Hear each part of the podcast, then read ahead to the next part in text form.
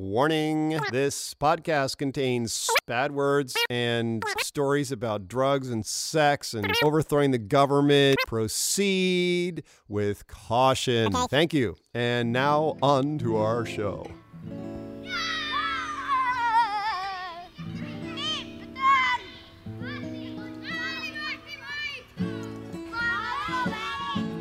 Wake up, brother, we got nothing to do. Let's go outside, just me and you, and build a fort. We'll pack a lunch, won't be home till after dark. Then, after dinner, we can sneak back out. You know that high school girl I've been telling you about? Well, she gets undressed about a quarter to nine, and we can watch her do it from the big old pine next door. She got a room on the second floor. Well, looks like another fucked up day in paradise. A palindrome episode 121. The suggestion of bouncing back and forth from beginning to end, an oscillation, repetition, completion, closure, loops, loops. Daughter of Godcast season 4 choice episode 121 Dad, Pop. These words for father are also palindromes. Mom, too. I'm guessing there must be some etymology about the palindromic nature of parental abbreviations. Because that's the beginning of speech. The same consonant at the start and end of the word with a vowel in the middle. Easy to say if you're just starting to articulate. Our next episode will be coming out right around Christmas and then New Year's Day. What nice timing to share the holidays with two podcasts. Around this time last year, my father went into hospice. He left the planet on New Year's Eve 2017, right between seasons 1 and 2 of the Daughter of Godcast. He was alive when I wrote and recorded episode 070 and dead for episode 071. Season 1 was all about the past, and season 2, the present, asking for feedback with you all. I'm not sure I made the connection then, how my dad's death coincided with the end of Dog's history and the beginning of Dog's completion. What a wonder! What a nifty bit of theater on his part! Nice one, Dad. Let me be clear. I'm fairly certain my dad never heard a single episode of this podcast while he was alive. I'm not sure he even knew what a podcast was. He knew I was doing something, and maybe if he hadn't been so messed up with Parkinson's, he might have tried to learn more. Not that I needed or wanted him to. He would have been perplexed, perhaps even offended, worried certainly that I was being so open about my life and feelings. He wasn't great about sharing feelings. When he was alive, that is. He wasn't good at sharing feelings when he was alive. Now he's great at sharing feelings. I feel that crazy fucker's feelings all the time. He's excited. He's enthusiastic, even. He's super happy. I tried to be polite when people offered condolences for my loss.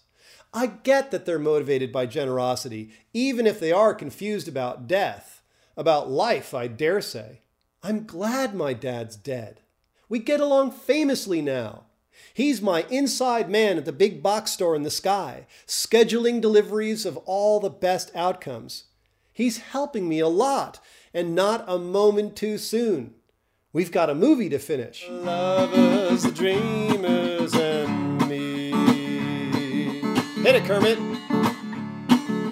Why are there so many songs about rainbows and what's on the other side? Rainbows are visions, they're only illusions. The rainbows have nothing to hide. So we've been told, and some choose to believe it, but I know they're wrong. Wait and see. Someday we'll find it, the rainbow connection. The lovers, the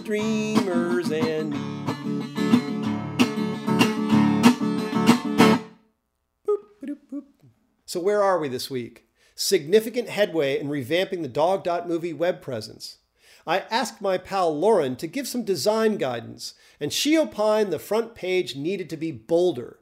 Lose everything except the Wall Street underwater GIF and a find out more link. That was her idea. A great plan, but for a few weeks I couldn't decide how to move forward. I'd gotten all fired up to redo the site with Beaver Builder, a page builder plugin for WordPress that I'd learned about at WordCamp in Ann Arbor. In the last few months, WordPress has been polishing off their own page builder interface, Gutenberg. Is Gutenberg supposed to make all the plugin page builders obsolete? Which learning curve should I climb? After diving in and flailing about a bit, I discovered that I'd have to learn CSS if I wanted Gutenberg to meet my needs. So the gentler curve turned out to be Beaver Builder. Beaver Builder! Isn't that a nice word? Don't you want to say that like three times fast? Beaver Builder, Beaver Builder, Beaver Builder. I also learned that the concept behind Gutenberg is not only to offer more intuitive page editing within WordPress, but also to provide a consistent code base for other page builders to hook into, which means there's likely a robust future for Beaver Builder. Climbing the Beaver Builder learning curve would likely provide a long term benefit. That geeky little story was not about revising Dog.movie, but deciding how to revise Dog.movie, choosing a tool that would be both easy to learn and stay relevant for the rest of the project. These seemingly simple criteria weren't always obvious to me. In the past, I dedicated time and energy to becoming proficient in major software packages that are now defunct. Completing Daughter of God in early 2019 means we've got to be super efficient, flowing along the path of least resistance. So, in the last few days, the web content has been restructured and about 50% of the pages have been revised.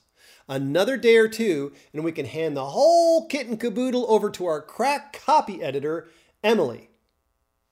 In reviewing the FAQ for the project, the frequently asked questions, I came across a list of deliverables that I had postulated or proposed about a, well, more than a year back. Mostly movie spin offs, multiple trailers, another website for the development archive of the project, a feature documentary about the making of The Daughter of God, multiple language overdubs. Pretty ambitious stuff. Let's see what's left after pruning next week.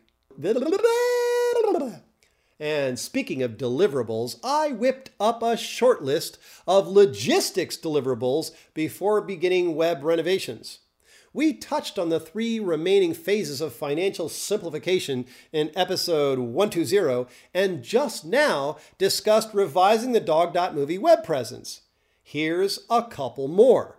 Gathering and verifying all existing media for assembly of the final cut, or should I say cuts, plural because test screening of the entire movie will likely generate several iterations. The other day, when loading legacy After Effects files in After Effects CC 2018, some movies weren't recognized. Uh oh, I've got media that's over 12 years old. If I want to migrate to the latest version of After Effects, I've got to sort that out. Even more basic, we need an approximate timing for the movie. I'm still not sure how long it is.